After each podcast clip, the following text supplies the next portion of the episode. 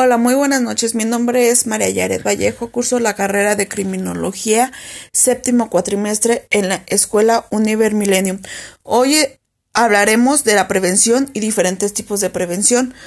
Les daré un concepto muy simple de la prevención. La prevención son medidas o modelos de disposición que se toman de manera anticipada para, que, para evitar que suceda un hecho delictivo. Esto sería de manera negativa. Hablaremos de los diferentes tipos de, de los diferentes tipos de prevención. La primera es la prevención situacional, que esta se implementa elaborando trabajos para la comunidad para que tenga un mejor, una mejor convivencia, y con esto se implementan trabajos a beneficios públicos como la elaboración de escuelas, Este, elaboración del alumbrado público, entre otras cosas. Luego viene la prevención social, que esta nos que esta nos habla que es a beneficio de la sociedad para el apoyo o factores relacionados con las conductas antisociales que tenga la sociedad.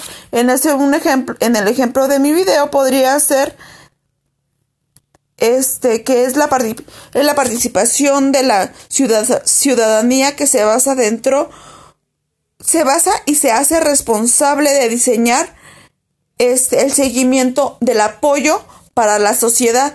Todo es en apoyo para la sociedad.